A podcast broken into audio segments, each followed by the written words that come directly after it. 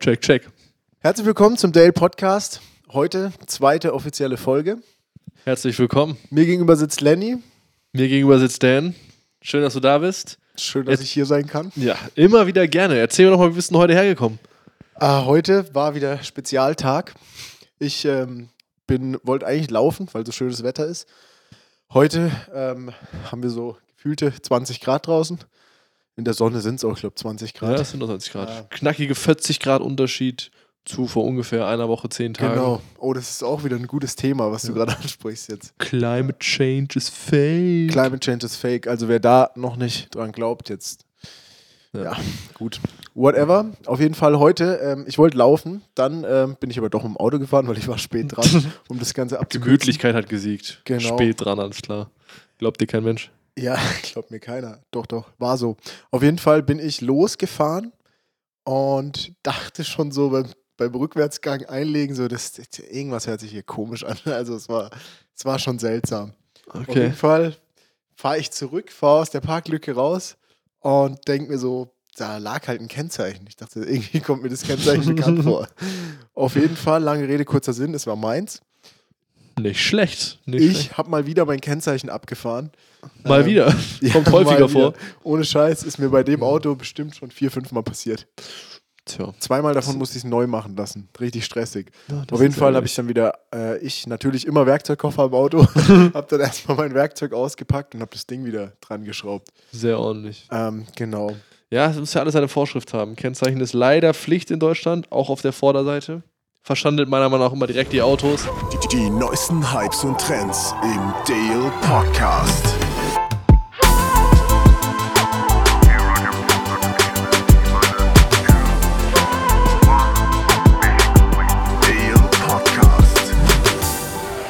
Ich meine, man darf in Ausnahmefällen auch ähm, vorne ohne Kennzeichen, hinten auf jeden ja, Fall. vorübergehend. Aber du darfst Vorübergehend. nicht dauernd ja, haben. genau. Und ja, also Die wäre Frage ja ist- dann Die vorübergehend. Frage ist halt, was ist Was ist vorübergehend, ja.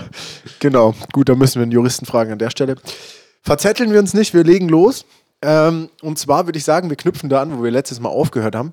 Ähm, wir haben ja drüber gesprochen, wie wir angefangen haben mit unserem Business, beziehungsweise wie wir überhaupt dazu gekommen sind, ähm, äh, Foto, Videozeug, beziehungsweise Audiozeug zu machen. Und ähm, vielleicht knüpfen wir gerade nochmal an, wo wir aufgehört haben. Äh, du hast ja erzählt, dass du dann deinen ersten Auftrag bekommen hast. Und wie ging es denn dann da weiter? Beziehungsweise wie willst du in Zukunft auch weiter vorgehen? Genau. Also wir hatten ja da letztes Mal damit aufgehört, dass ich erzählt hatte, dass ich bei einer, einer Feier äh, die Chance bekommen habe von einem, der Holzrahmenbauhäuser hergestellt hat, ähm, mir die Chance gegeben hat, dort eben diese Häuser zu filmen und zu, vorzustellen. Und das hat sich dann entwickelt, dass wir daraus eine Serie gemacht haben, die über mehrere Wochen und auch Monate ging.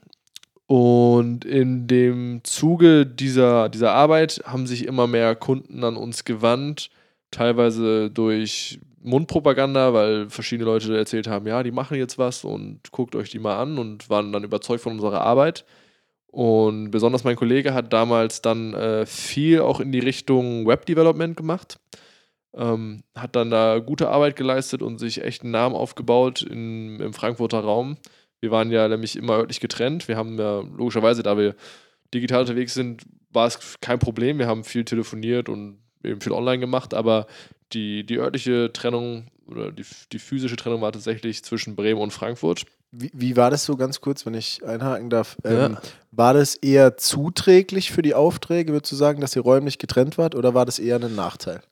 Ich würde sagen, es kam ein bisschen auf den Auftrag an. Grundsätzlich war es zum Aufbau der Firma aber tatsächlich schon förderlich, würde ich sogar sagen, weil man eben nationaler agieren konnte. So, Man euer hatte ein- Einzugskreis hat sich ja vergrößert. Genau, enorm. man ja. hatte eben zwei große Einzugskreise, einmal, ich sag mal, Bremer Umland und eben Frankfurter Einzugsraum. Und ich meine, Frankfurt ist natürlich sowieso eine Riesenstadt, da kann man äh, viel anknüpfen und Bremen hat sich auch viel ergeben. Und dann, ja, hat sich das so entwickelt, dass eben durch, durch gute Arbeit, die wir geleistet haben, äh, Werbung gemacht wurde für uns. Uns wurde dann nachgesagt, wir haben zufriedenstellende Arbeit gemacht und dann wurden wir empfohlen, haben neue Kunden bekommen und sind auch aktiv, teilweise aber auch auf die Leute zugegangen, haben gesagt, hier können wir euch was anbieten, können wir euch helfen. Und dann ja, ging es aber eben dahin, dass wir viel Web-Development gemacht haben, viel Webpräsenz Und im Zuge dessen gab es logischerweise, oder logischerweise auch immer wieder Imagevideos, die produziert werden mussten. Oder auch mal ein paar Bilder. Und ja, so hat es dann angefangen, dass es ins Rollen kam. Hat und dich dann der, angesprochen mehr. So. Genau, der Kundenstamm Ja. vergrößert hat. Und für mich war aber eben im Vordergrund immer die, die Filmsache. Ja. Und äh, deswegen, wie schon in der letzten Folge gesagt, kam es auch dazu, dass ich inzwischen, ähm, wie gesagt, meine, meine Anteile abgegeben habe und jetzt äh, einen, einen Neustart mache. Deinen Schwerpunkt auch sozusagen verlegt hast. Genau, Irgendwo, statt der Web Development, was ich inzwischen damit gar nicht mehr mache, geht es jetzt eben voll auf, auf Video, Foto, diese, diese Schiene. Okay, okay. Du hast ja auch immer, also jetzt, so wie ich das mitbekommen habe, immer wieder Aufträge am Laufen. Was ist denn da so dein, dein, dein Plan für die Zukunft? Also wo willst du, wo willst du hin damit? Ja. Also das große, ich sag mal, das ganz große Endziel, was wirklich so über allen schwebt, ist auf jeden Fall mal so einen Kinofilm zu drehen. Mal richtig Spielfilmlänge vor internationalem Publikum und damit Leute begeistern mit einer Idee, die man vielleicht, weiß ich, entweder selber hatte oder von jemand anderem bekommen hat und zusammen umsetzt. Ähm, das als Director. Also Director ist so der, der Job, das Jobziel nenne ich mal, nenne ich es mal. Äh, und das einmal für einen Kinofilm zu machen oder so, wäre schon richtig geil. Ja. Und ähm, ich finde aber auch viele, viele spannende Werbeprojekte. Also das gibt es auch für mich, dass Werbung mich echt begeistert und ich, es gibt Marken, die ich sehr mag und feier.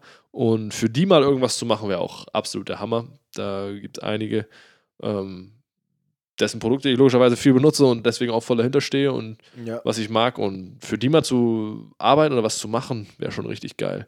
Aber das große Endziel ist, ist Director für einen Kinofilm. Okay, also schon äh, eher definitiv in die Filmrichtung und nicht in die Foto Fotografie-Richtung. Ja, schon eher Film. Fotos macht mir auch nach wie vor Spaß, aber das ist eher, ich nenne es mal eine private Sache, eine Hobbysache, als dass es äh, ja, professionell gemacht wird. Weil Foto ist auch noch schwieriger mit Geld zu verdienen, sag ich mal, weil es noch einfacher heutzutage ist, ein Foto zu machen als früher. Mhm. Und deswegen ist der Markt logischerweise sehr gesättigt. Da muss man schon ähm, wirklich gut sein, um da herauszustechen und damit wirklich gut Geld zu verdienen. Und äh, mein Ziel ist es eben nicht, ich, ich sag mal, in einem kleinen Fotostudio im Dorf zu versauern, weil, ähm, weiß nicht, da sind meine Ambitionen irgendwie selber zu groß. Klingt abgehoben, klingt abgehoben, aber ja, an der abgehobenen Aber das Stelle. ist einfach- das ist gut, ist dein, ähm, wäre mein persönlicher dein Albtraum. Ziel, ja. dass Ja. ich das nicht erreiche, sondern eben es schaffe, irgendwas Internationales zu machen. Ich bin auch großer Fan vom Englisch reden und Englisch im Ausland, egal wohin. Ähm, von daher könnte ich mir schon vorstellen, dass es äh, mich auch nicht auf Dauer in Deutschland hält. Mhm. Mal schauen. Ja, ich glaube, mittlerweile ist uns auch schon klar, dass äh, wenn man richtig hoch hinaus will in dem, in dem Medienbusiness, dass man auf jeden Fall internationales Publikum anstreben muss, beziehungsweise internationale Produktion. auf jeden Fall. Ähm, weil es gibt weltweit auch einfach zu viele und zu gute Leute, die international arbeiten, als dass man da in Deutschland ähm, sich da als Monopol irgendwie Ja, hinstellen könnte und sagen gerade, kann, ja, gerade der deutsche Markt ist logischerweise ja. klein. Genau, gerade der deutsche Markt ist eben nicht so groß, ja. Und nochmal mit Foto und Video ist es natürlich auch so, dass in der richtig professionellen Branche Fotografie und Videografie natürlich auch nochmal Welten sind. Das muss man einfach sagen. Ja, Da gibt es halt andere Ansprüche. Da geht es inzwischen darum, dass man seine Nische findet. Da reicht es nicht einfach nur ein Porträt zu machen, auch wenn es geil ist. Das ist einfach heutzutage nicht mehr ausreichend, um damit so herauszustechen und so ein Alleinstellungsmerkmal zu schaffen. Mhm. Um, sondern man muss wirklich seine Nische finden und sagen, okay, ich gehe den extra Schritt und mache irgendwas, um dieses Porträt noch besonderer zu machen, was auch nicht jeder kann, ähm, damit es eben mein Alleinstellungsmerkmal ist. Ja, ja, Und der zweite wichtige Schritt ist auch ganz klar Vitamin B. Wenn du sowieso, ja. für den Fotografen ist es natürlich einfacher, schneller berühmt zu werden oder bekannt zu werden, wenn man ein Model hat, was einen mit nach oben zieht. Weil normalerweise ist es ja so, dass die Models bekannter sind als die Fotografen. Ähm, Heutzutage zumindest, ja. heutzutage zumindest. Und ähm, von daher hilft es extrem, wenn man jemanden hat, der einen mit hochzieht. Wenn man einfach Glück Ja, hat und absolut, eine, ja. eine Muse hat oder sowas, die sehr bekannt wird, dann äh, und die einen als Fotograf mit hochzieht. Auch sich gegenseitig zu pushen, klar. Ja. Ich sage jetzt mal, beim, beim Film, gerade beim internationalen Film, hat man ja viel mehr Abhängigkeiten. Also das Team ist viel größer, du brauchst viel mehr Ressourcen, um so ein Projekt zu realisieren, als jetzt zum Beispiel ein Fotoshooting, was durchaus natürlich auch aufwendig sein Ganz kann, klar. aber nicht die Ausmaße, ich sag mal, bei einem, Ausmaße von einem bei einem 90 großen Fotoshoot, bei einem großen Fotoshooting hat man vielleicht 15 bis 20 Leute, dann ist es schon ein echt großes Set und an einem Film arbeiten 200, 300, 400 Leute, noch mehr Ja, teilweise, je reicht, nachdem, mit allem wie bestimmt, viel ja. Animation inzwischen auch dabei ist, Ja, weiß ich was, ja. Sind das Teams, die sind unfassbar groß. Ich meine, man kennt es ja schon im Abspann. So ein Abspann geht ja gefühlt schon eine halbe Stunde inzwischen. Ja, ja. Wie viele Leute da drin sind. Ja, man sieht es ja ja auch bei, bei größeren Produktionen, wo ich jetzt mal sage, keine Ahnung, ohne jetzt Namen zu nennen, aber ähm, ja, keine Ahnung, bei Marvel-Produktionen oder bei, bei noch anderen großen Produktionen, so Harry Potter-Filme oder irgendwas, Ja, was da in der ja. Vergangenheit äh, den, den Markt so gesprengt hat, da sagt man ja, da wurden bis 5.000, 6.000 Jobs geschaffen durch so einen Film. Das muss man sich mal Ja. überlegen. Das ist extrem. Wenn man das mal ausspinnt, was da alles krass. dranhängt. ja, Also, das ist schon wirklich das wahnsinnig. ist schon Wahnsinn, ja. Aber wie ist es denn in deiner Branche? Wenn wir mal den Haken zur Musik schlagen, ähm, wie sieht denn das bei dir aus, wenn du einen, einen Song produzierst? Und auch, ich sag nochmal, wir schlagen auch nochmal den Haken zu dir zurück zur Schulzeit. Wir haben letztes Mal bei dir aufgehört, dass du als DJ in der Schule angefangen hast, deine ersten Jobs zu bekommen, damit ein bisschen Taschengeld zu verdienen. Ähm, wie ist es denn bei dir? Wie ging es danach weiter? Und vielleicht kannst du auch mal kurz erklären, wie es ist, wenn man einen Song produziert. Hat man da auch ein Team von 20 Leuten oder sitzt man da alleine mit Kopfhörern in seinem Kellerchen und äh, drückt Ja. die Knöpfe? Also, ich, ich fange nochmal, ich knüpfe nochmal da an, wo wir eben letztes Mal aufgehört haben. Ähm, und zwar bei der Schulzeit, dann eben, in der ich so das erste Mal Kontakt hatte, dann mit DJing und dann auch äh, klar versucht habe, eben über diesen einen Kolleg auch irgendwie clubmäßig da was, äh, was reißen zu können. Und ähm, Ja. ich habe dann das erste Mal so richtig aufgelegt, tatsächlich im Club bei äh, so einer Abschlussfeier von uns war das, auch Realschule. Ähm, beziehungsweise einmal sogar noch davor, genau, das war dann der zweite Gig. Ähm, aber das war der, das war der erste, wo ich so richtig alleine war im Prinzip. Also, Okay. Ja, Beziehungsweise, nee, auch nicht alleine. Ich mache das dann mit einem Kumpel zusammen. ja. Ähm, Der die unterstützt. Genau, und mit dem war ich dann zusammen, aber halt Okay. 15, 16, ja.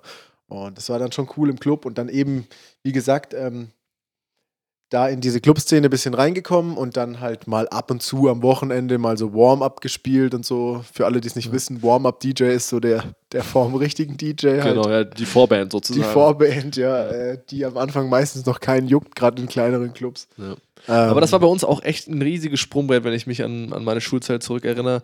Die, die damals äh, die DJ gemacht haben, erst auf den Geburtstagspartys, kamen dann auch irgendwann über Connections so mal nach Bremen in die Clubs und durften dann da auflegen. Und das war schon, schon für die ein großer Schritt. Sowohl für persönliche Entwicklung als auch finanziell hat es natürlich Ja, deutlich ja. mehr ausgemacht. Ähm, ich weiß nicht, wie es bei dir war, ob du damit jetzt schon gut Geld verdienen konntest dann. Ich meine, normalerweise kriegt man nachts ja eh Zuschläge und Also es war schon, DJ. es war schon ein guter Step. Ähm, man muss sagen, bei mir war es sehr unkonventionell, weil wir waren zuerst in den Clubs und dann privat unterwegs, Okay. komischerweise. Also es lief schon so parallel, aber wir hatten halt am Anfang noch kein Equipment. Das heißt, man hatte so ein, ja, oder man hatte so einen DJ-Controller und war dann halt im Club unterwegs so. Aber wir hatten jetzt noch keine Anlage oder so, wo wir hätten sagen können, hey, wir machen das für ähm, jetzt XY auf dem Geburtstag. Habt ihr euch denn das Ähm, Equipment immer gemietet oder wie seid ihr dran gekommen? Nee, wir haben dann, ich habe dann über einen, ähm, über einen Kollegen von meinem Vater ursprünglich, ähm, der hatte auch viel mit Anlagen, Veranstaltungstechnik zu tun und über den, der hat mir dann eine Anlage gesponst, so mehr oder weniger, hat gesagt Ja, so, hey, ich war auch mal jung, macht mal so ungefähr. Ja, so ähnlich wie bei mir. So einfach mal, man braucht da einfach das die war so- Person, die einem das Vertrauen schenkt und ein Genau. bisschen Glück. Genau. Und so war das dann. Dann hatten wir eine Riesenanlage, ey, wir haben die kaum getragen zu zweit. Ohne Scheiß, das waren Boxen. Hatte ein Speaker, hatte. Boxentürme. Ja, es war, es war wirklich so. Ein Speaker hatte 40, 45 Kilo oder so. Ey, wir haben die Dinger überall hingebuchtet. Dann hat es angefangen auf Geburtstagspartys und so, wie du gerade gesagt hast. Ja. Und auch erst über ähm, auch so, ja, Geburtstage, wo man nicht unbedingt hin wollte. Es waren halt so 50er Geburtstage und so, aber egal, man konnte erstmal Musik machen und so und es war von Ja, Anfang am cool. Anfang geht es ja auch viel darum, ich meine, man ist Schüler oder gerade fertig mit Schule, da geht es ja erstmal darum, ein bisschen Geld zu verdienen. Absolut. Und dann ja, absolut. hat man noch nicht die Möglichkeit, auch so zu sagen, ja, das Projekt mache ich und das nicht, sondern da nimmt man eigentlich ist alles es. mit. Man nimmt, was geht. Und vor allem zu dem Und- Zeitpunkt ist ja Geld auch noch so viel wert, sag ich mal, dass man sagt, ja, hier, Ich brauch's auch. Wahnsinn, Ich Wenn du da mit. 200, 300 Euro gekriegt hast, das war, das war geil. Ja, für einen Abend. Das war heftig. In dem Alter. du genau dein Kumpel oder? Mit 16, das musst du dir mal überlegen. Das war, andere haben, äh, sind in die Stadt ja, und haben da 20 Euro, haben sich da äh, eine rote Kaliskaya gekauft. Ja. und du hast halt, bist am, am, am Freitagabend mit 300 Euro in der Tasche heim. So, das Ja. war schon krass auf jeden Ja. Fall, ja. Und Ja, ich weiß es auch noch, wenn ich, wenn als ich angefangen habe zu arbeiten, mein erster Job war dann auch beim, beim Bäcker. Morgens Mhm. immer richtig schön früh raus und dann beim Bäcker schuften.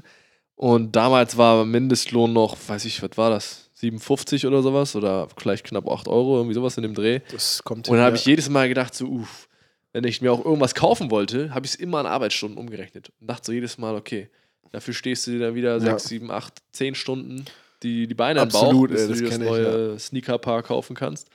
Und ähm, das ist auch so wichtig gewesen, mal so ein Gefühl für dieses Geld zu bekommen. Was ist es überhaupt wert für mich selber? Für Absolut. mich persönlich.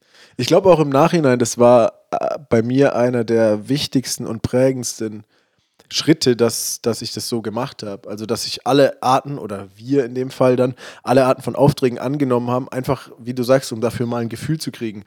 Weil das hat nachher vieles verändert, wie man mit wie zum Beispiel Kunden Total. umgeht, wie man seine Preise festlegt, wie man so ein Leistungsverzeichnis macht, also im Prinzip Das ein hat man auch- Katalog für seine Dienstleistung und so. Man hat es auch sofort gemerkt, dass alles es, auf jeden Fall. Man hat es sofort gemerkt in der Schule schon, dass die Leute, die gearbeitet haben, immer ein viel besseres Verständnis fürs Geld hatten. Logischerweise hatten sie auch ein bisschen Geld, wenn sie irgendwo, was ich, Regale eingeräumt haben oder Klar. Bäcker wie ich gearbeitet haben, ähm, weil man dann mal am Wochenende einmal mehr ins Kino gehen konnte oder Bowling oder Ja. weiß der Geier was. Und ich war immer, hatte irgendwie immer den Anreiz sozusagen, okay, ich möchte nicht, wenn meine Freunde mich fragen, hey, hast du Bock, irgendwo hinzugehen, sa wollte nie sagen müssen, ja, nee, es ist jetzt gerade die 10 Euro, habe ich nicht über.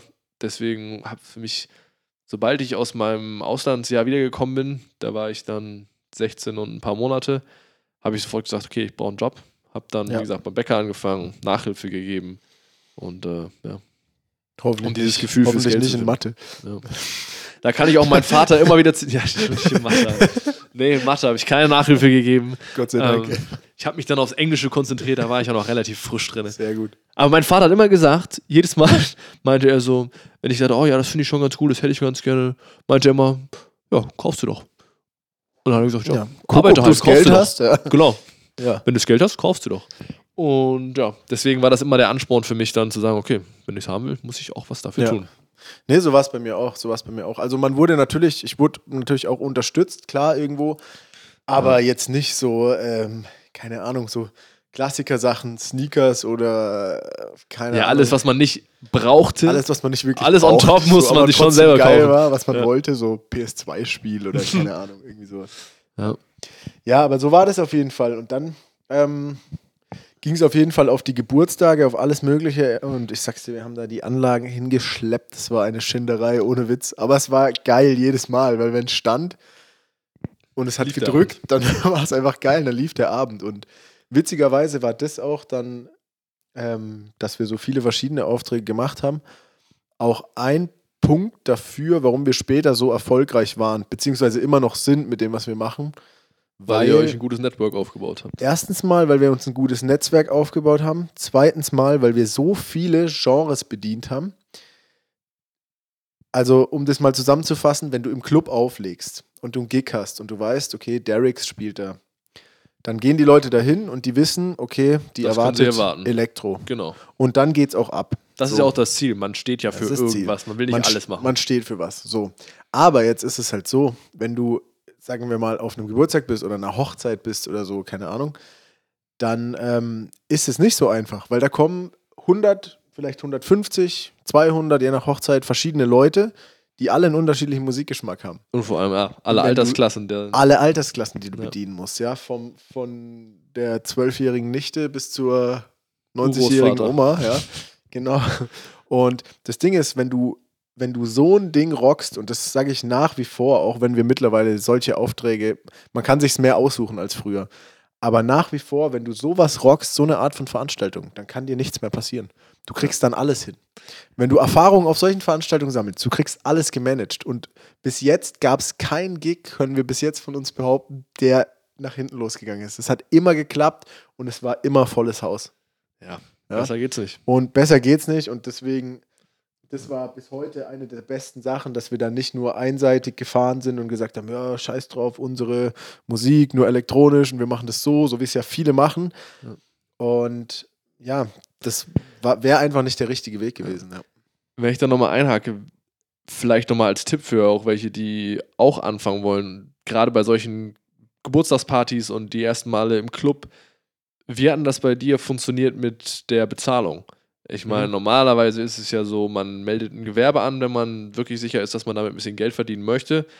Wie hast denn du dein, dein Budget kalkuliert und auch dann deinen Preis, eben was du an Equipment brauchtest, was du vielleicht extern besorgen musstest und auch, wie hast du dann veranschlagt, wie viel du wirklich dafür nehmen möchtest für einen Abend auflegen? Hast du dann einen Stundensatz gehabt oder hast gesagt, okay, äh, die Leute kenne ich so und so gut und muss dann den und den Preis anbieten? Wie hat sich das bei dir zusammengesetzt? Also am Anfang war es wirklich sehr random, muss man sagen, weil ich meine, du kennst es bestimmt. So am Anfang war es halt so, ähm, wir hatten keinen Plan vom, vom Business, wir hatten keinen Plan, was man da nimmt. Wir, ja, wir haben uns dann irgendwie so dran orientiert, äh, erstmal was andere machen, die im Club auflegen, Ja. haben mit, mit, mit anderen geredet, haben Leute connected, Leute angeschrieben aus unserer Umgebung, wie die das so machen, haben natürlich auch online recherchiert und so. Ja. Ähm, und haben das dann erstmal so gemacht, dass wir auch im Endeffekt, am Ende des Tages ein gutes Gefühl dabei hatten, ja. Äh, sprich, ähm, wir haben, wir haben gerade bei Geburtstagen, wo man gesagt hat, okay, das waren jetzt 18er Geburtstage oder so, das war damals der Klassiker, Ja. diese 18er-Welle. Ja, Was so, willst du denn am 18-Jährigen abnehmen? ja, was, willst du, was willst du dem abnehmen? So meistens kannte man die noch, ist irgendwie über zehn Ecken befreundet. Genau, dann So, kannst du erst recht nicht viel ähm, nehmen. Genau. Aber es waren dann klar, natürlich immer ein paar hundert Euro. Das musste einfach sein. Erstens mal, um den Standard zu halten.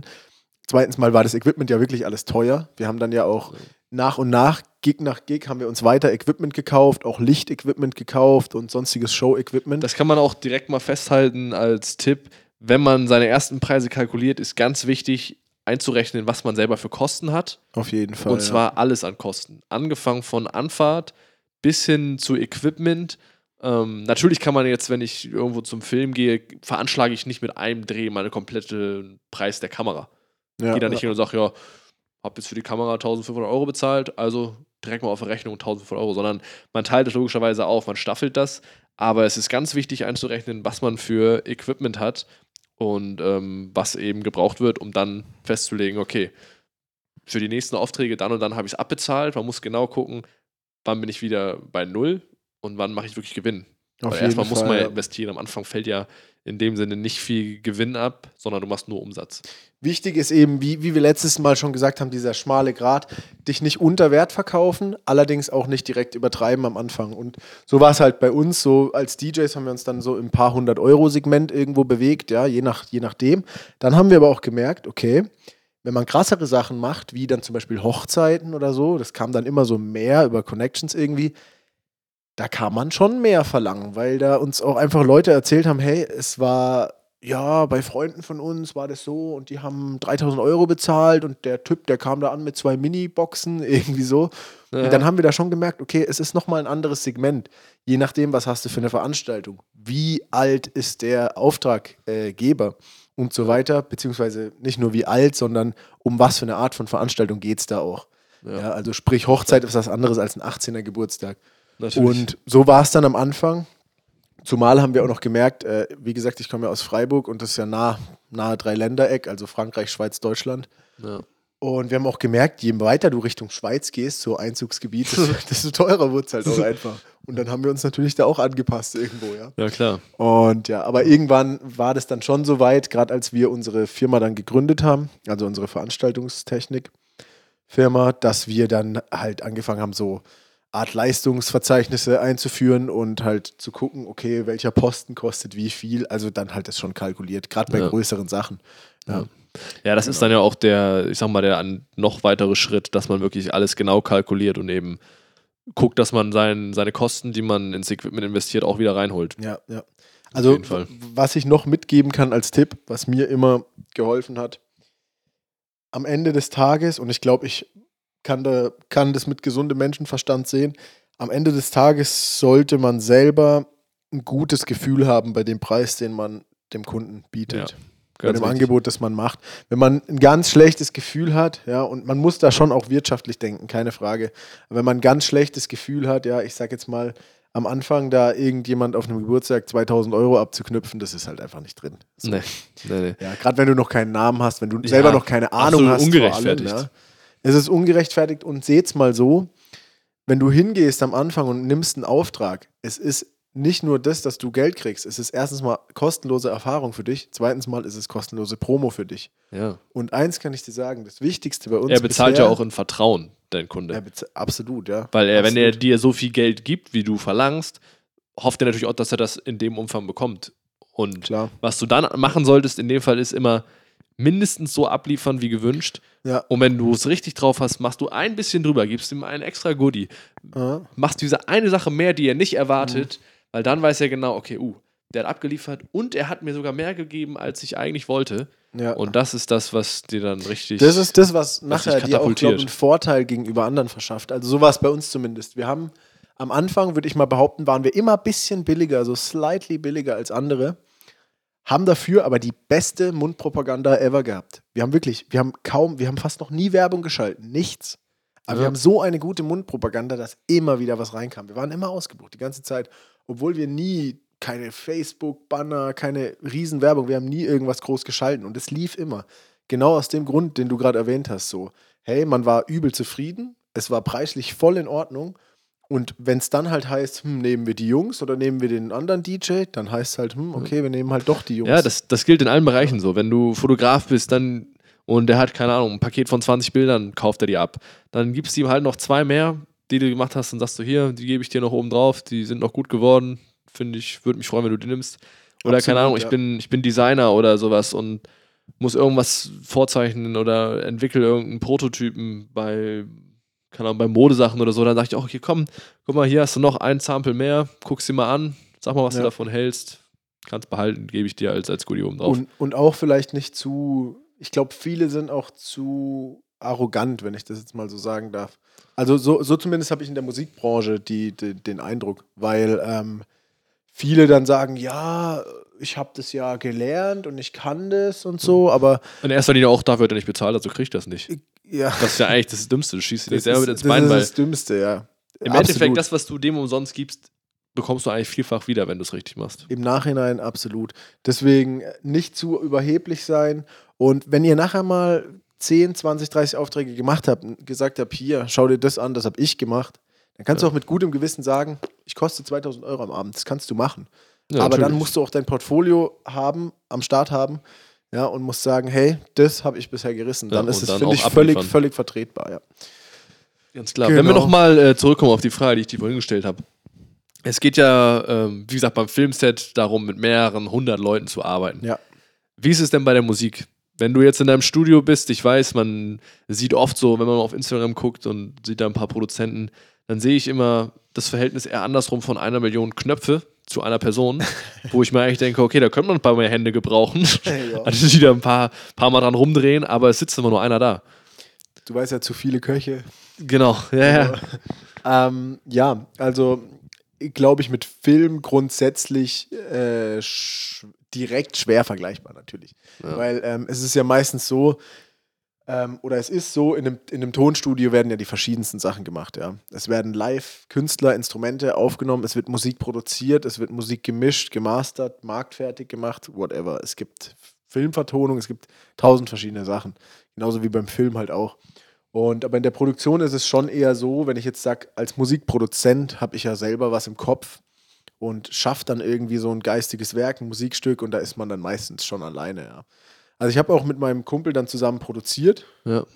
ja. Ähm, genau. Aber es ist halt dann doch so, muss ich sagen, im Endeffekt, ähm, dass es immer, also es ist nicht schlechter, was rauskommt, aber es ist komplizierter, das zu vereinbaren. Stell dir vor, wir, ähm, du hältst deine Kamera und fotografierst irgendwas, aber ich rede dir noch mit rein, wie du die Belichtungszeit und deine Blende einstellen sollst. Und du bist Ja, aber ja, vielleicht der Meinung 3,8 statt 6,2, was weiß denn ich. ja, ja. Ja, und dann geht halt die Diskussion los. So, und das ist halt, ja. Das hat ja auch ein bisschen was, glaube ich, mit Vision zu tun. Wenn du sagst, okay, ich gehe an das Lied so und so ran und habe die Idee dahinter, das möchte ich umsetzen, Mhm. dann hast du auch eine Art und Weise, wie du an das Projekt rangehst. Ja. Und ein anderer würde das logischerweise anders machen, weil sein Workflow anders ist, weil er anderes Absolut, ja. Equipment hat. Absolut. Und ähm, von daher macht es schon Sinn bei der Musik. Ich glaube, es ist aber auch mit mehr Reife einfacher, mit anderen zusammenzuarbeiten. Ich meine, ich arbeite jetzt auch mit verschiedenen Leuten zusammen, immer mal wieder, und zwar mit den verschiedensten. Ja, ob, ob jetzt als Sänger oder Produzent, wie auch immer. Ähm, aber es ist so, dass es jetzt viel einfacher ist als früher, weil früher hatte ich viel weniger Erfahrung und dann war das noch schwieriger, das mit jemandem zu vereinbaren, der auch nicht so viel Erfahrung hat. Ja. Aber jetzt ist das Level ein ganz anderes. Ja, klar. Wenn man die Erfahrung dann hat, dann, äh, wenn man die Erfahrung dann hat, wird es auf jeden Fall einfacher, damit äh, Das zu Ja. handeln. das Ja. zu handeln und mit anderen Leuten zusammenzuarbeiten. Das stimmt auf jeden Absolut. Fall. Genau, und so zukunftstechnisch, wie gesagt, ähm, hast du ja vorhin auch noch gefragt, äh, wäre das bei mir auf jeden Fall so, dass ich ähm, auf, auf nationaler, internationaler Ebene produzieren will, auf jeden Fall. Könntest du dir denn vorstellen, dann eher exklusiv für einen, einen Künstler zu arbeiten oder wärst du lieber so, dass du wie so, so, so Songwriter bist und dann deine Songs mal verkaufst an, Mhm. an den Höchstbietenden, sag ich mal? Oder willst du lieber exklusiv produzieren für einen, für einen Künstler? Also ich, ich muss sagen, ich glaube, dieses Exklusiv-Ding, das ist heute gar nicht mehr so in, wie das mal war. Ich glaube einfach nicht, dass das funktioniert, weil das Business mittlerweile so international ist und so viele gute Leute gibt. Warum sollte sich ein Künstler, wenn du dich in die Lage versetzt, dazu verpflichten, von einem Produzenten nur exklusiv irgendwas anzunehmen und andersrum genauso? Warum sollte sich ein Produzent Ja. verpflichten, nur für einen zu produzieren? Macht wenig Sinn. Also ja. macht für mich wenig Sinn, ähm, zumal ich ehrlich gesagt auch noch nicht weiß, wo ich 100 Pro hin will. Entweder die Mixing-Mastering-Richtung oder die Produzentenrichtung. Ich glaube, es wird aber eher die Produzenten- und Songwriter-Richtung. Ja. Also alles, was im Prinzip im Hintergrund passiert, um Künstler groß zu machen ja, Ja. und zu, zu, ähm, zu platzieren mit guten, mit Hits. Ja, also. Und das ist das Ziel auf jeden Fall langfristig. Ja. Und daher jetzt auch immer wieder alle Arten von Produktionen erstmal, aber langfristig ist es schon dann Musikproduktion. Sehr nice. Apropos Produzent, wenn wir mal jetzt die Geschehnisse in den vergangenen Tagen anschauen, Daft Punk hat sich ja äh, dazu entschlossen, sich zu trennen Oh ja. nach knapp Mhm. drei Jahrzehnten Musik. Ähm, Sehr spannendes mehreren, Video, was da hochgeladen wurde. ja, mehreren Grammy-Gewinnen, also eine sehr renommierte, ein sehr renommiertes Duo von zwei Leuten. Absolut, ja. Ähm, inwiefern war denn Daft Punk für dich ein Einfluss? Für mich ein Einfluss. Ähm, also ich würde jetzt sagen, De Daft Punk selber, also klar, gerade aktuelles Thema, absolut. Ähm, Daft Punk selber würde ich jetzt sagen, nicht unbedingt exklusiv, aber schon mitunter. Also Daft Punk waren ja absolute elektronische Pioniere. Pioniere, ja, was, was House, French House, Techno und so anging, ja. Ähm, und die waren natürlich gerade so mit Around the World oder so, das war schon krass. Auch früher im Club, ich meine, es gab unzählige Remixe und so. Und ich glaube auch, die haben die, Szene geprägt wie, wie kaum andere elektronische Artists. in drei Jahrzehnten ähm, kann man ja auch ein bisschen was auf die Beine stellen. Absolut, ja, absolut. Wobei man na- natürlich dazu sagen muss, ich glaube, äh, Get Lucky, kannst du dich daran Ja, klar. erinnern? Mit, äh, hier, Mit Pharrell Williams. Mit, mit Pharrell Williams, genau. Äh, ist ja, ich glaube, 2014 war das ungefähr. Das war Vor sieben 2014, ich glaube so Frühjahr 2014. Ähm, das war dann so, danach ist es ein bisschen ruhiger um die geworden. Ähm, und deswegen, ich war ja 2014, meine, meine Clubzeit und so liegt ja jetzt noch nicht so lang zurück. Ja. Genau, klar. deswegen ähm, schon auch mitgekriegt, aber so krass im Hype, wie die jetzt zum Beispiel in den 2000ern waren, mit, äh, mit den Alben, die sie da released haben, die ja wirklich krass alles umgekrempelt haben. Also 2000er, da war ich ja noch ein bisschen, Bisschen zu kleiner bisschen Knabe. zu jung für, die, für die ganze Geschichte, ja. Aber kra krasse Jungs auf jeden Fall, keine Frage. Was hältst du denn generell davon, wenn Künstler sich ähm, so verkleiden oder hinter einer Maske verstecken, wie die beiden das getan haben, um eben nicht so in der Öffentlichkeit zu stehen? Ist das was für dich, wo du sagst, kann ich gut nachvollziehen oder ähm, trägt vielleicht auch zum Image bei? Vielleicht hat das Mhm. dieses geheimnisvolle, wer ist es überhaupt, auch was damit zu tun, weshalb Leute berühmt würden. Also ich meine, als deutsches Parallelbeispiel könnte man sich mal von früher Sido angucken. mit seiner Maske oder ich meine, dann wusste man schon, wer das ist, aber mein. Crow oder sowas zum Beispiel hat Crow. auch äh, lange Ja. sich ja nicht äh, gezeigt. Sia ist auch ein Beispiel, hat Ja. ewig unter der Perücke mit dem Schwarz und Weiß äh, sich versteckt, Stimmt, ja. bevor die sich alle teilweise doch äh, entschlossen haben. Gibt zahlreiche abzulegen. Beispiele so aus der modernen Industrie auf jeden Fall, ja. Ähm, Wäre das was, Ka- was für dich in Frage kommen würde? Ja, also doch, also als Künstler, wenn ich es aus Künstlersicht betrachte, kann ich schon nachvollziehen. So eine kleine Bärchenmaske wird dir schon stehen. So, genau, so irgendwas, so was Schönes. Ähm, nee, ich kann es nachvollziehen, weil ähm, gerade diese ganzen, ich sag jetzt mal, diese ganzen elektronischen Künstler, ich meine, Daft Punk war ja ausschließlich elektronisch. Ja. So, und die waren ja schon von Anfang an eher so introvertiert, muss man sagen. Die waren ja nie so die großen Öffentlichkeitsinterview-Gurus und so, das haben die selten gemacht und waren da relativ zurückgezogen und ich kann das auch verstehen. Ich meine, jemand, der passioniert Musik macht, muss ja nicht unbedingt der Star von, von heute sein, ja. Ja. Gerade heute haben wir, finde ich, sowieso ein relativ verzerrtes Bild von Stars oder Personen des öffentlichen Lebens. Daft Punk selber hat ja auch nicht gesungen, oder? Ähm, die haben schon so Vocoder-Sounds gemacht und so, Okay. aber so selber. Es ging ja im Vordergrund. war ja kein Gesang im Prinzip. ja, ja, es es ging ja um Forderungen, bei denen eher um die Melodien und. Genau. War halt synthetisch erzeugt, ja. Also Genau. viel Synthesizer, ele alles elektronisch, Sampler und so weiter. Ich habe auch das Gefühl, bei solchen Künstlern geht es dann auch in erster Linie gar nicht um die Person so viel, wie das zum Beispiel bei einem.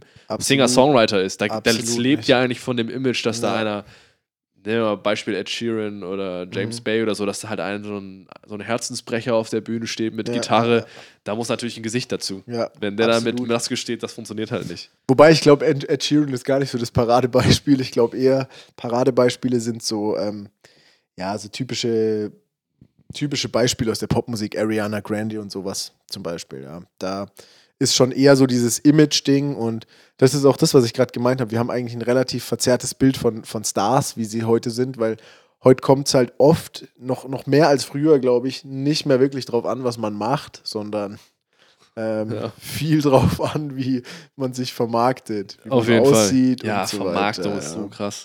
Also, Also, wenn ich mir manche Leute angucke, die großes auf Thema. Instagram so und so viele Follower haben und ich mich echt frage, was die überhaupt leisten, was für Ja. einen Beitrag das mir bringen soll, um irgendwas weiterzubringen, Ja, dann äh, ist das schon fragwürdig, was als, als Star in Anführungszeichen definiert wird. Da gebe ich dir recht. absolut. Aber ich glaube auch, äh, ein Aspekt, weshalb die die Maske so viel aufhaben, ist, dass sie einfach noch irgendwie ein Privatleben haben wollen und sich vielleicht Fall, auch ja. nicht komplett in diese Sphären katapultieren wollen, in denen Mhm. sich äh, Prominente bewegen. Ich meine, ja. heutzutage, wo jeder eine Handykamera hat, da bewegt man sich ja nicht aus dem Haus, ohne sofort irgendwo festgehalten zu werden. Keine Also Frage. du kannst ja. nicht einen Schritt machen, ohne dass dir jemand direkt ein Handy unter die Nase hält Ja, ja. und alles festhält. Also so mehr zerrissen heutzutage. Es ist ja auch so, gerade wenn man diesen, die, den Trend der Popkultur so beobachtet, gerade nehmen wir mal Beispiel Deutschland, ähm, wenn wir hier gucken im Hip-Hop.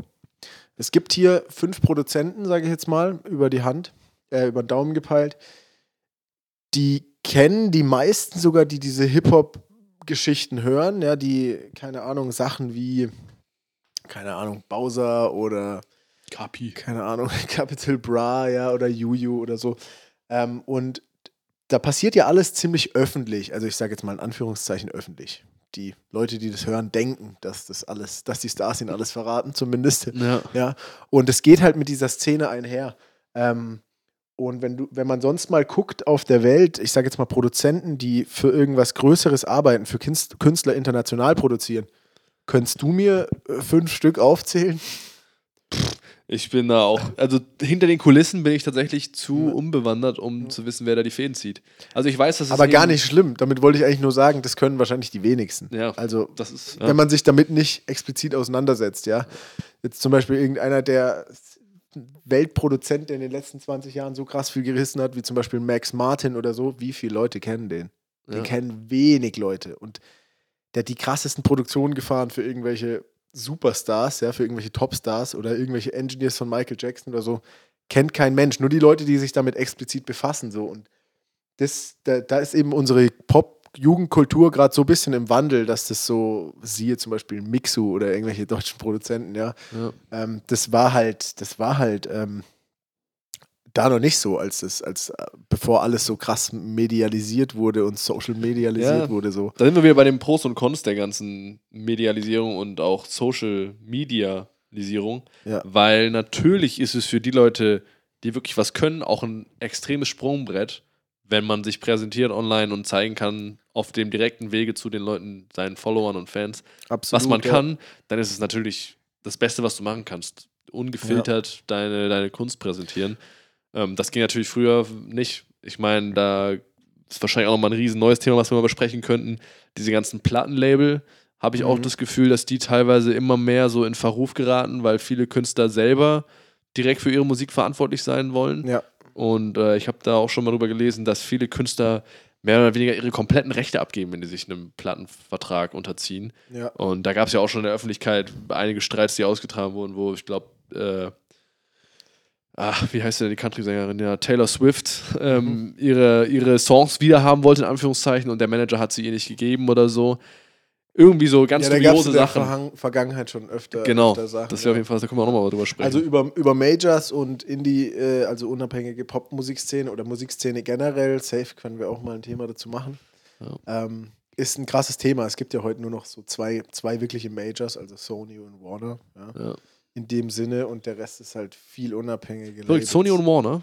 Das heißt, Ja, das sind ja also auch die beiden großen Filmstudios eigentlich. Also ich meine, Filmstudios gibt es noch ein paar mehr, aber es sind schon nach wie vor Ja, also das sind, die, das sind die Majors. Der Rest sind äh, meistens Tochtergesellschaften, also keine Ahnung, Atlantic Records oder keine Ahnung. Also da gibt es schon krass viel, auch in der elektronischen Szene.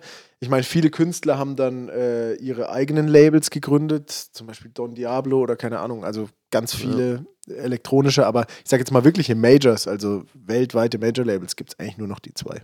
Ah, krass. Ja. Okay. Genau. Also aus Deutschland kommt auch wieder nichts. Äh, äh, okay. genau. Ja. War fast zu erwarten, muss ich leider traurigerweise sagen, aber Ja. gut. Aber das nimmt alles andere, äh, andere Wege mittlerweile mit der Musik. Aber da müssen wir nochmal ein extra Thema drüber machen. Das ufert sonst jetzt aus. Ja. Ja, auf jeden Fall. ja, okay. Dann lassen wir das auf jeden Fall mal beruhen.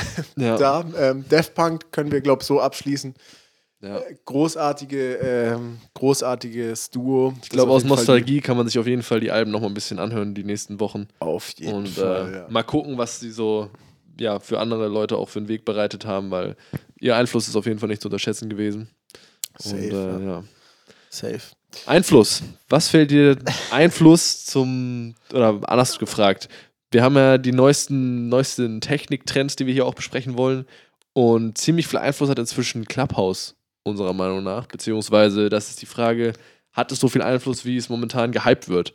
Weil- Stichwort Clubhouse, ja, ganz wichtig momentan. Ähm, ja, Clubhouse war ja, äh, hat ja seine, sein, seinen überkrassen Hype. Also wer es von euch noch nicht mitge- mitbekommen hat, Clubhouse ist eine neue Social Media Plattform, by the way. Ja. Ähm, willst du mal ganz kurz erzählen, was, was da überhaupt geht, für die, die es vielleicht gar nicht wissen? Ja, also erstmal ist es schon bisher exklusiv für iPhone-User gewesen. Deswegen konntest du die Plattform eigentlich auch noch nie testen. Ähm, ich wurde dazu mal eingeladen von zwei verschiedenen Freunden, habe mich dann gewundert, was das überhaupt soll. Und habe dann mal ein bisschen recherchiert und Clubhouse ist im Grunde, so wie ich es aufgefasst habe, eine Art Live-Podcast. Es gibt ähm, verschiedene Räume, in denen Moderatoren drin sind, die dem Raum einen Überbegriff geben. Den kannst du benennen, wie du möchtest. In vielen geht es dann, weiß ich nicht, auch so um kreative Sachen. Da treffen sich dann Fotografen oder Models oder es gibt welche, die befassen sich mit Finanzthemen. Dann gibt es wieder welche, die fassen, befassen sich mit, weiß ich, Games oder sonst was. Also es gibt wirklich Räume zu allen Sachen. Und diese Moderatoren äh, leiten dann den Raum und man kann als Zuhörer die Hand heben und eine Frage stellen, einen Beitrag geben und dann kann sich darüber unterhalten werden. Eben live. Man hört zu, man schaltet sich da rein und kann das Handy dann Sperren und die Hosentasche machen, Kopfhörern zuhören und einfach lauschen, was eben entweder Experten sagen. Es sind relativ viele prominente Leute auf der Plattform. Vermeintliche Experten. Vermeintliche Experten gibt es auch einige. Aber es gibt eben, wie gesagt, auch einige Prominente, die sich auf der Plattform tummeln, denen man dann zuhören kann, was sie so zu erzählen haben. Wenn ich da gerade einhaken darf, das ist gut, ein gutes Stichwort, Prominente. Wir haben uns ja gefragt, ähm, weil wir das Thema behandeln, ich habe mit Lenny vorhin schon drüber gequatscht, ähm, dass Clubhouse ja einen abartigen Hype erfahren hat. Also für alle, die es nicht wissen, ähm, das hatte sein Debüt im März 2020. Da war das bei uns aber noch nicht bekannt. Genau. In den Bei USA. uns in den USA, genau, kam das raus als erstes. Bei uns war das ja erst so Thema ab Januar diesen Jahres, so Anfang Ja, des ich Jahres. glaube, meine. Einladung habe ich irgendwann Anfang des Jahres bekommen. Ja. Genau. Und da hatte das Jahr Januar, Februar einen geisteskranken Hype jetzt. Also die Ja. zwei Monate jetzt. Äh, gut, ja, da ich kam ja- jeden Tag kamen neue äh, Leute, die, wenn man sich da anmeldet, ähm, kann man sehen, wer von seinen Freunden schon online ist. Ja. Das wäre wahrscheinlich auch schon beim Thema Datenschutz. Ja. Aber äh, Das ist auch nochmal ein ganz neues Thema, weil Datenschutz ist. Äh, Ja, da ist ja. Clubhouse auch krass in der Kritik gewesen. Genau, weil man halt eben seine Kontakte preisgeben muss. Aber Ja. um das zu schließen, ähm, es kamen jeden Tag zig Leute dazu, denen ich dann Ja, folgen konnte. worauf ich Bekannten. eigentlich hinaus wollte mit diesem Hype. Ich will kurz eine kleine Verschwörungstheorie streuen. Und zwar Streu mal. gab es doch da, es gab da einige Artikel, also ich habe mir da ein paar Sachen drüber durchgelesen. Und es gab da ja einige so Gerüchte, dass äh, Stars engagiert wurden, um Clubhouse zu benutzen, damit ähm, andere halt auf diesen Hype-Train aufspringen. Also, dass die engagiert und bezahlt wurden von Clubhouse. Ja, Was hältst ich glaub, du von aus- der Theorie? Aus Marketing-Tech oder aus Marketing-Sicht ist das, glaube ich, nicht mal eine neue Strategie. Das gab es auch schon bei anderen Plattformen, die dann gescheitert sind. Es gab auch schon so, ich glaube, es sollte irgendwann mal so eine Plattform geben, die Instagram ablöst, auch mit Bildern. Da wurden dann Prominente für bezahlt, um die eben zu promoten und Ja. Leute dahin zu ziehen. Ähm, ich weiß nicht. Also, ich finde, wenn Leute das machen und andere Personen dahin ziehen auf die Plattform, ist eine Sache. Ich meine, ich gucke mir das gern an und lasse mich davon selber überzeugen, ob mir das was bringt oder nicht. Ja. Ähm, in dem Fall muss ich sagen, das ist mein Fazit teils, teils ausfällt. Ja. Ich bin ehrlich, wenn es gibt manche Leute, die sind auch regelmäßig da und geben mir irgendwelche neuen Input, den ich auch gebrauchen kann. Aber es gibt halt auch viele Leute da, das sind irgendwelche Medien, in Anführungszeichen Mogule, die sich für die größten Influencer halten. Und von denen kann ich jetzt nicht so viel mitnehmen, weil meiner Meinung nach haben die noch nicht so viel erreicht, dass die sich da so hinstellen könnten und erzählen ganz viel heiße Luft. Ähm, aber es gibt immer wieder auch, äh, wie gesagt, Fotografen, denen ich folge. Paul Ripke ist zum Beispiel auf der App, der macht da recht häufig was. Den habe ich mir schon ein paar Mal angehört und habe mir so gehör, zugehört, was der zu erzählen hat. Ja. Und ähm, ja, kommt halt auf dein Interess Interessengebiet an, Ja. was es für Leute gibt. Ja, wäre vielleicht auch mal eine Möglichkeit, dass wir da mal einen Live-Podcast raushauen. Ja, wäre mal eine Idee. Vielleicht äh, kann man das mal ausloten, wie da so Kann die ja unter, Resonanz wäre. dem nächsten Post mal kleine Resonanz einholen, wer alles Clubhouse da draußen used von euch. Ja. Ja. Ähm, Also bisher und habe ich gesehen, dass überhaupt. Vielleicht kennen das ja auch gar nicht so viele. ja, ich habe gesehen, dass ganz viele das haben, aber habe es noch nie in einem Raum gesehen. Also Ja, Ja, also, ich habe man auch noch nicht so oft Ja. gesehen, aber ja. also dieses, ich muss sagen, dieses Star-Promoting oder Influencer-Promoting oder whatever, ähm, da gab es ja so einen riesen Aufschrei eben. Verschwörung und bla bla bla. Aber ganz ehrlich, es ist doch nichts Neues. Influencer-Marketing gibt es schon so lange. Influencer-Marketing ist wirklich alt. wenn dir irgendeiner, keine Ahnung, auf, auf Instagram da seine bescheuerte Uhr von Marke XY andrehen will, ja, glaubst du, das ist, macht er, weil der Ja. daran so viel Spaß hat, oder? Ja, eben. Keine Ahnung. Also das Also- ist halt, deswegen, ich verstehe nicht, warum es da so einen Aufschrei gab, Ja. weil, also ändert nichts an der ganzen Es ist Sache. aus, aus Marketing-Sicht ist Influencer-Marketing halt inzwischen eins der, ist der absolut mächtigsten effizientes- Werkzeuge. der eines der effizientesten Tools, um dein Produkt zu vermarkten. Du Absolut. kriegst auf keinem Wege sonst so viel Reichweite, wie du teilweise bei den Influencern bekommst, durch eine Person, die du bezahlst Ja. und kannst dann so viele Leute erreichen. Es gibt äh, Statistiken, ich weiß nicht, ob wir schon mal drüber gesprochen hatten, ähm, wo zum Beispiel, ich glaube, hier eine Person mit den meisten Followern auf Instagram ist Kylie Jenner und Kylie Jenner bekommt für ein Bild, was sie promotet, über eine Million Dollar. ja das ist Stand jetzt. Stand.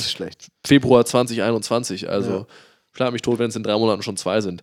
Also es ist unfassbar, aber man muss es auch mal umrechnen. Ich glaube, die hat über 200 Millionen Follower. Mhm. Das bedeutet, umgerechnet potenziell bezahlst du eine Person, die lädt ein Bild hoch und erreichst über 200 Millionen Leute. Ist muss man Wahnsinn. sich mal vorstellen. Es ist Wahnsinn. Da kannst du so viel Werbekampagnen im Fernsehen schalten, Wie du da willst. hast du deine Oder Firma so viel, schon verkauft so viel, für. Äh, Litfaßsäulen vollballern, wie du Bock hast, ja. Ja. Nee, es ist, es ist absolut äh, äh, awesome, weil du hast halt durch diese, erstens mal, du hast eine enorme Reichweite, wie du gerade schon gesagt hast. Total. Zweitens mal, du hast halt kaum Produktionskosten, weil du erstellst medialen Inhalt ein Bild. Okay. Aber das geht nicht in Druck, du bezahlst kein Papier, du bezahlst keinen Druck, du bezahlst Naja. keine Firma, nichts, ja. Und Eben.